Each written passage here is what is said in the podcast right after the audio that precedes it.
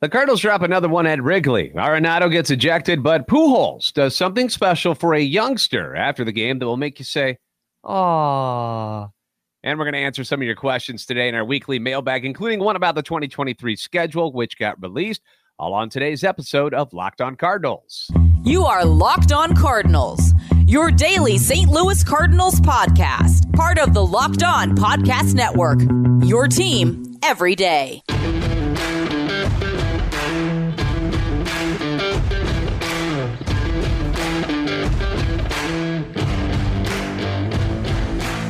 Hey there, Cardinal fans. I'm JD Haffern. I'm a national radio sports anchor, born and raised in the Lou, lifetime Cardinals fan, and I'm your host for Locked On Cardinals, part of the Locked On Podcast Network, covering your team every day. You can follow me on Twitter at JD Sports Radio. You can follow the podcast on Twitter as well at LO underscore Cardinals.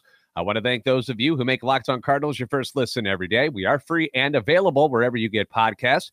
You can subscribe on iTunes, Spotify, Google Podcast. We're also on YouTube. If you haven't seen us there yet, be sure to stop on by, like, and subscribe and comment so you can interact with us. This is a show serving Cardinal Nation and giving the best fans in baseball all of the info about the birds on the bat. I don't want to sugarcoat things because when you play bad teams, you're supposed to beat them. And the Cardinals played another stale game last night at Wrigley, losing to the Cubs seven to one. And this was with Miles Mikolas on the mound, one of one of your top starters, going up against a guy that the Cubs had to call up from AAA to make the start. He is a veteran. It's not like he's some rookie who didn't know what he was doing out there, but still, Luke Farrell is who you faced. You should beat Luke Farrell. Certainly a game you expect to win, but apparently it wasn't meant to be on this August night in Chi Town. Now, first off, lineup wise, you had no Goldschmidt. He got the night off. Ollie did have Newton Donovan at the top of the order as we'd hoped he would against right-handers. It appears that that's what he's going to try to do moving forward, which makes sense because they they hit well against right-handers. Uh, Donovan was playing first base in this one. Then you had Arenado, Gorman hitting cleanup at second, O'Neill in center field, Dickerson in left field, Pujols DHing against the righty, which you know you don't see that all too often, but it's been swinging a hot bat.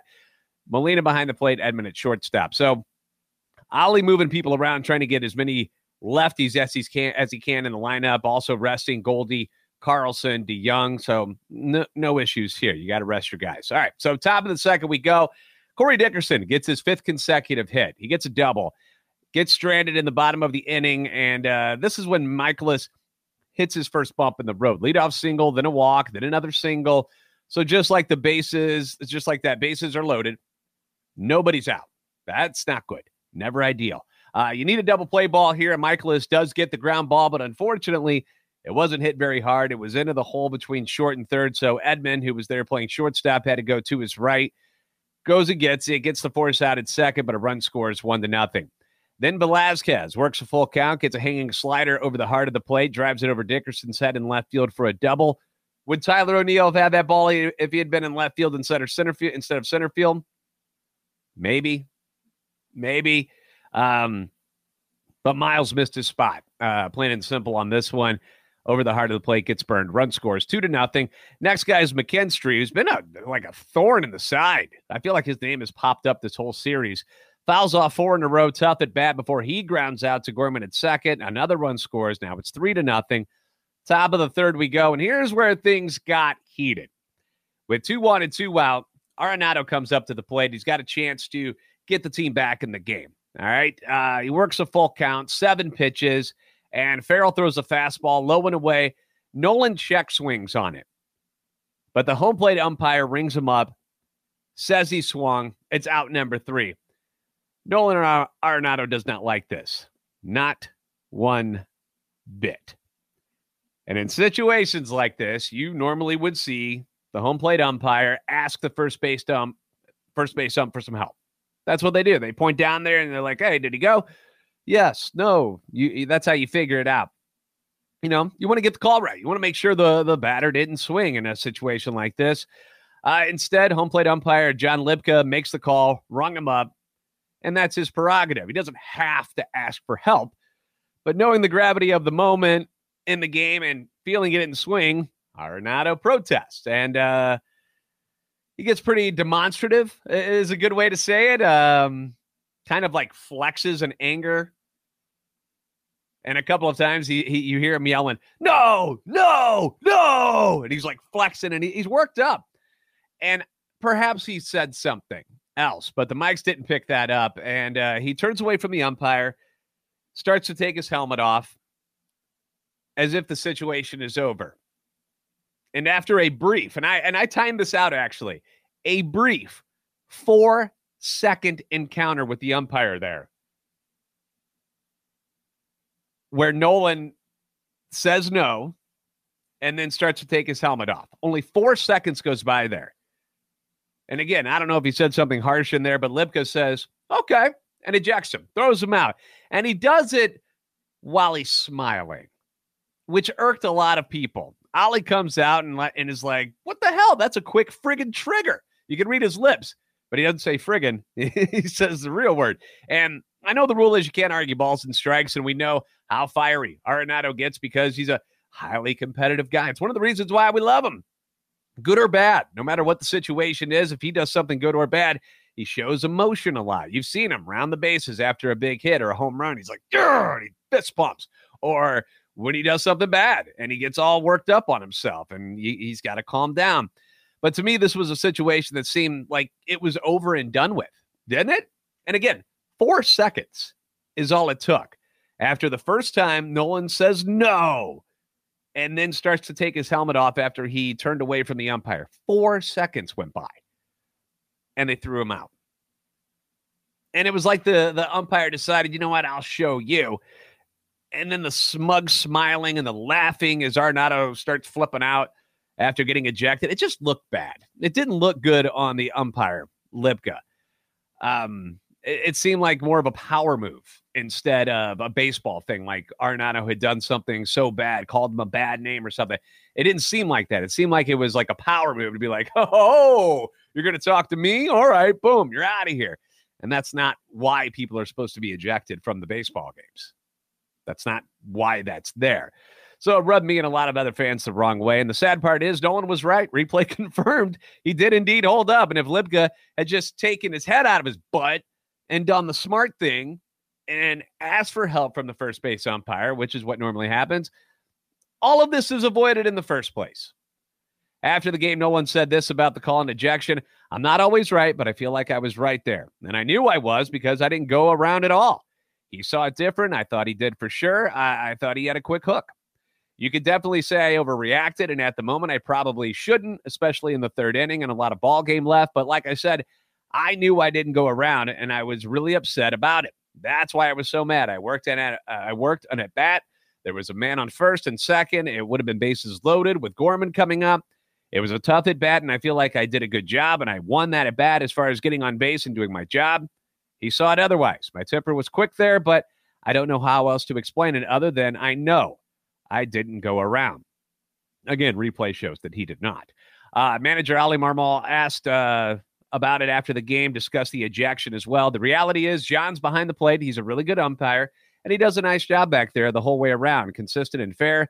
Tonight wasn't handled correctly at all. One, I think he got the call wrong, and he should have checked. Two, that should have been handled completely different with Nolan. There was no reason for an ejection. It impacted the game in the moment, and it impacted the rest of the game with not having one of your best players in the field. Arenado's seventh career ejection, second of the season. And he came into Wednesday, you know, on fire, hitting 349, seven bombs, nine doubles, 22 ribbies in 21 games in August. So to lose him and already not have Goldschmidt in the lineup, plus you're down three runs already, that's a big hole to climb out of. So uh, we'll tell you what they did next. We'll continue breaking down the game and tell you what Albert Pujols did last night that almost had a child in tears, but tears of joy. They were happy tears. We'll do that next on Locked On Cardinals. Now, let me bring up a situation to you. You're hanging out with some friends, you're putting back a few drinks. Say you're watching the game last night, you're having a couple brewskis, and you're getting angry about Arenado getting thrown out. And so you order another round, and a few becomes a few too many. Now, as the evening comes to an end and people start to head out, you think of calling for a ride. But now nah, you live nearby, not a big deal, right? You can make it home. What are the odds you're going to get pulled over anyway? And even so, what's the worst that could happen? Your insurance goes up, you lose your license. Well, that's not good. You lose your job, that's even worse. Total the car, whoa. Uh, worst case scenario, you hurt yourself, you kill someone, You don't want that. Everyone knows about the risks of driving drunk. The results are tragic and often deadly. However, that still doesn't stop everyone from getting behind the wheel while under the influence. That's why police officers are out there right now looking for impaired drivers on our roads to save lives. So if you think you're okay to drive after a few drinks, do yourself a favor and everyone else, think again, play it safe, and plan ahead to get a ride. It only takes one mistake to change your life or someone else's forever. Drive sober or get pulled over. All right, so back to the game. After Arenado was sent to the showers early, Marmol has to move some dudes around. So DeJong comes in to play short. Edman goes to third. 3 nothing Cubs still top of the fourth. Cardinals try to get some momentum going again with two outs. Dickerson singles. Six hits in a row now for Dickerson. You'll notice a theme here with his at bats. Then Pujols doubles down the line and left, but Yadi grounds out on the first pitch. Inning over. Yadi looks bad, y'all. Yadi looks awful at the plate. His bat looks slow but there's nowhere to hide him in the lineup. There's nothing you can do about it. Uh, you want him behind the plate because he's your best catcher. He calls the best games. He does all of that still just fine. Throws out runners, impacts the game that way. Uh, but hitting wise, wow, it's been rough. He's down to 209 on the year, has shown little to no power all season, not even an extra base hit since coming back from the DL.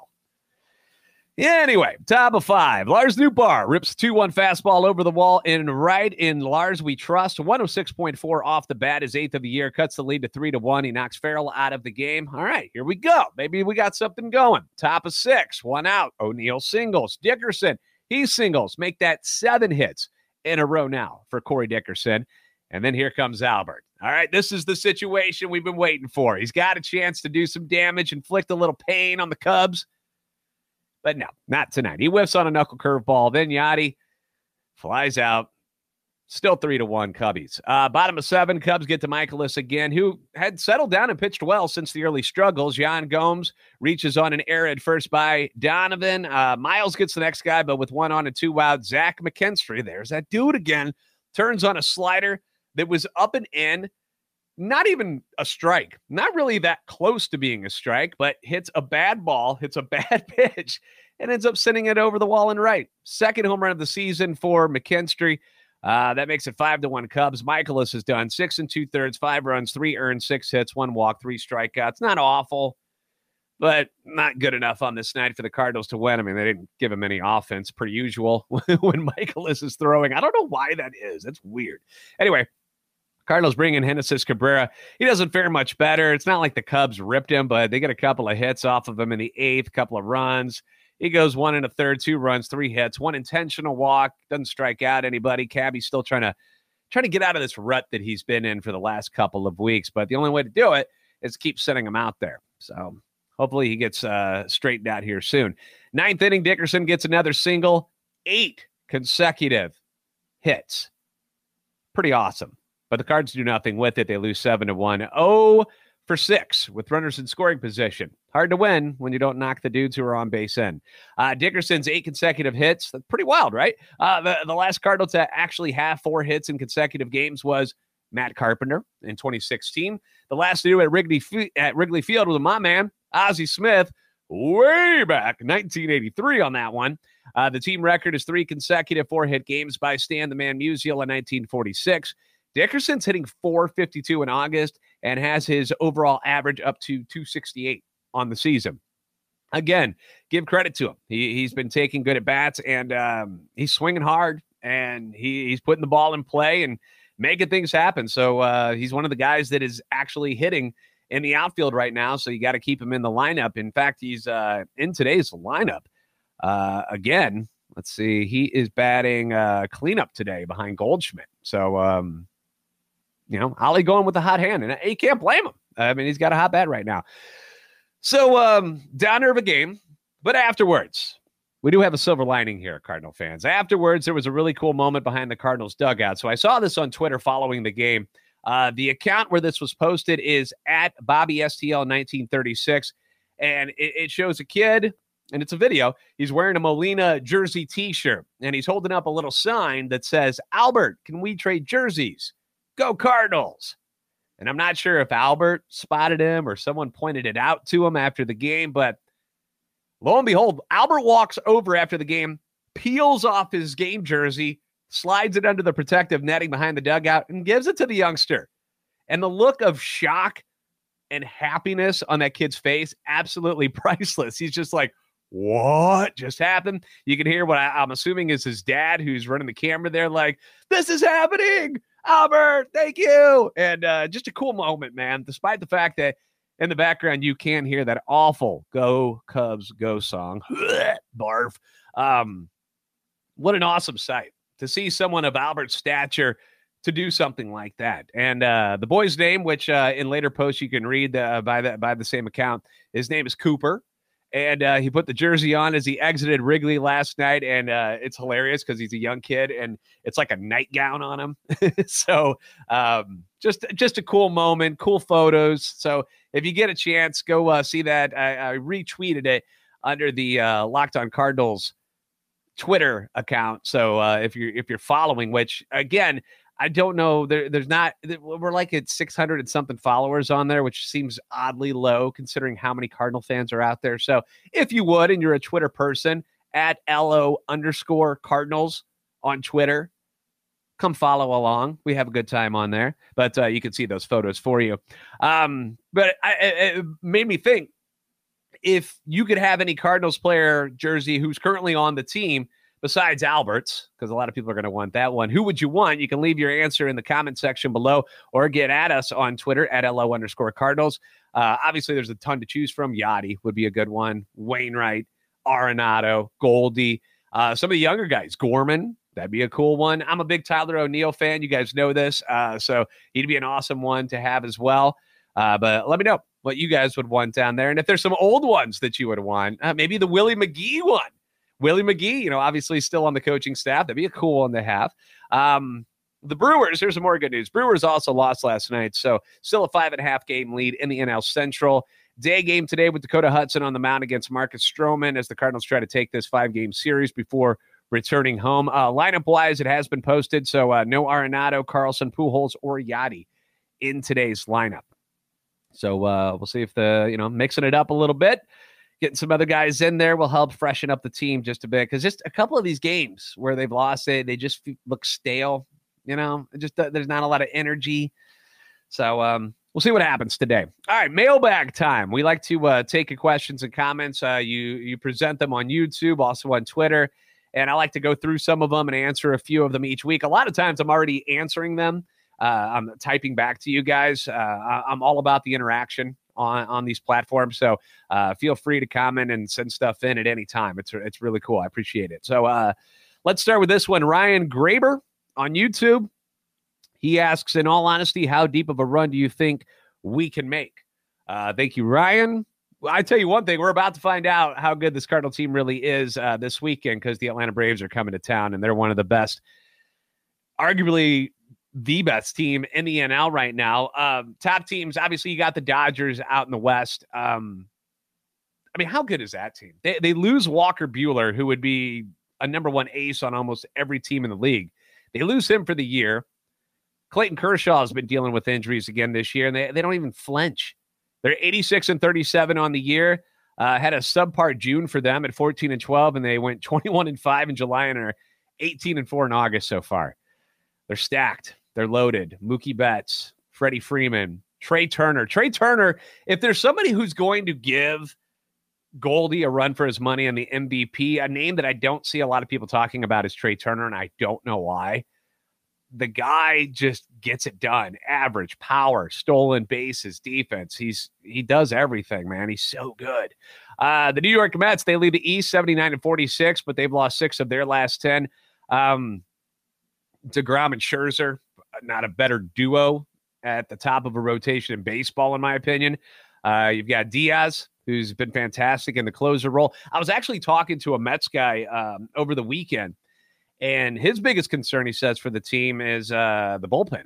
He, he's not a big fan of them, and he thinks that that's where the, their their weak spot is. Their Achilles heel is going to be there. So um, maybe that's something that pops up. I mean, I haven't seen the Cardinals play the Mets all that much this year. I just know Alonso's been phenomenal. Uh, McNeil's been really, really good. Marte, Lindor, they got a great team in New York. So uh, obviously they're tough. Uh, the Braves, though, right now on the on the on the the heels of the Mets, they've won three in a row, eight of their last ten. defending champions, and uh, many people are starting to think they are the only team in the NL who could beat the Dodgers in a seven game series. Again, um, are the Cardinals at the level of those three teams? I'd say no. Just being honest, I would say no. Um, I've seen them beat up on weaker teams over the last couple of weeks, which they should. Uh, but for most of the month, it hasn't been a tough schedule. They've been winning these games for the most part, but they're going to be put to the test this weekend when uh, Atlanta comes to Busch Stadium, which you know is good for the Cardinals because they're a much better home team than they are an away team this year. They love playing at Busch, but um, I love the direction the team's in. There's nothing too much to complain about. Montgomery, Quintana have been huge since grabbing him. If you get Jack Flaherty back and he looks like himself and he's healthy, uh, this team certainly has a shot of obviously winning the NL Central, which they they seem to. The Brewers look terrible. Um, they seem to kind of have that one. I don't want to say locked up, but five and a half game lead right now, closing in on the end of August. I mean, they'd really have to kind of fall into a tailspin to ruin that. But um, but a chance to go for the NL pennant. Uh, you know, if you get a healthy staff like that, and uh, this team has a healthy and productive Goldie and Arenado, I can you can put them up against anybody. I think. Uh, Roger from St. Louis says, "Love the prospect stuff you do each week and hearing about the guys in the minors. When do you think Jordan Walker will get called up, and who else might be coming up in September?" Uh, thank you, Roger. Uh, Walker, he's not going to get called up until next season at the earliest. He, he's still a double A. He's learning how to play the outfield right now. Uh, his bat clearly ready for triple A because he's raking at Springfield, but I think they they want him to work on learning how to play the outfield at double A first before moving him up to triple A. Doesn't mean he can't get moved up still at some point this year to triple A. It might happen, but um, definitely not on the major league roster this year. I would assume he'll be invited to spring training camp next year get a chance to kind of, you know, play with the big boys. And I'd expect him to start at AAA next year. And if he lights it up, perhaps um, he gets the call. Uh, I know Katie Woo from The Athletic. Let me find this real quick. I know she talked about call ups in one of her recent things. And um, she says she thinks they'll add a pitcher and a position player. Uh, so Flaherty and Juan Yepez. She's also mentioned Alec Burleson, but um, by the way, number five prospect for the Cardinals now. He's moved up on the list uh, after the reshuffling of the rankings. So she said maybe Burleson could be a guy, but uh, Flaherty and Yepez is her her bets on uh, getting called up. STL Sports Fan 98 on Twitter brings up the new schedule that was released. Wants to know what my favorite parts are. I certainly think it's cool that next year everyone plays each other. I think that's awesome. The interleague schedule goes from 20 games to 46. So everybody plays everybody next year. They'll open up at home against Toronto. Uh, you've got the international series over in London in June against the Cubs. That's cool. Um, as far as games at Busch Stadium, Mike Trout and Shohei Ohtani and the Angels come to Busch at the beginning of May, assuming they're both still on the team at that point. I've never gotten to see Ohtani play live yet. I, have seen Trout, which was nice. Um, Astros and Yankees will be at Busch. I just like the idea that everybody gets to play everybody now so that cities can see more teams and players that they normally – would have never gotten to see before. They're all going to get to see them play live. So I think that's that's pretty awesome. All right, last one. Uh, let's go back to Twitter on this one. Will asked, "Did you see the guys? Uh, did you see the guy with the hot dog straw drinking a beer in New York?" Yes. Thoughts, please. Love the show. All right, thank you, Will. And yes, I did see this this madman. Uh, as as the only way I can describe. It. I don't get it. I don't understand the weirdness of sticking your hot dog in the beer. We saw, I think it was earlier this year, and I think it was New York too, where the guy had the hot dog and he was dunking it in his beer and then eating it. What? First of all, I don't know how expensive beers are at Yankee Stadium. I, I can't imagine they're cheap. Um, 15 bucks maybe somewhere in that vicinity. But that's a lot of effort. Like this new guy, he so if you didn't see the video, he takes his straw and he sticks it in the hot dog and like makes a like hollows it out, makes a hole. Then he puts the hot dog in the beer and starts drinking the beer through the hot dog like it's a straw. I, it's just not worth it to me. That's way too much effort. All you got to do, if you want the flavor of your beer or beverage and your hot dog, you do what I do. I, I already do this because I like it to, anyway, it, it softens things up. But anyway, I take a bite of the hot dog and then I take a swig of my soda or my beer, or whatever the hell it is I'm drinking that day. And that way you can mix the flavors. It softens up the bread and it's nice. I like to do it that way, but I'm not dunking it. I'm not making a straw out of my hot dog either. Uh, that's nonsense. Just bite into the hot dog, swig the beer if you want to mix it up. That's weird stuff, man. People are people are odd. People are odd. Okay. Uh, that'll wrap it up for the mailbag. Uh, thank you guys for uh, all the questions and comments and stuff. Again, continue to put them in. Each week we'll do this mailbag, and each week I'll, I'll, go through different videos and find different questions that maybe I haven't answered yet below. But for the most part, I try to get back to you guys as soon as I can on those. Uh, I want to thank you guys for making Locked On Cardinals your first listen. Now make your second listen, the Locked On MLB podcast. MLB expert Paul Francis Sullivan brings humor, passion, and unique perspective on every team and the biggest stories around the league. Follow the number one daily league wide podcast, Locked on MLB, on the Audacy app, YouTube, and wherever you get podcasts. Cards and Cubs wrap it up today at Wrigley. It's Hudson on the mound, and it's back home this weekend against the Braves. We'll discuss that series in depth tomorrow.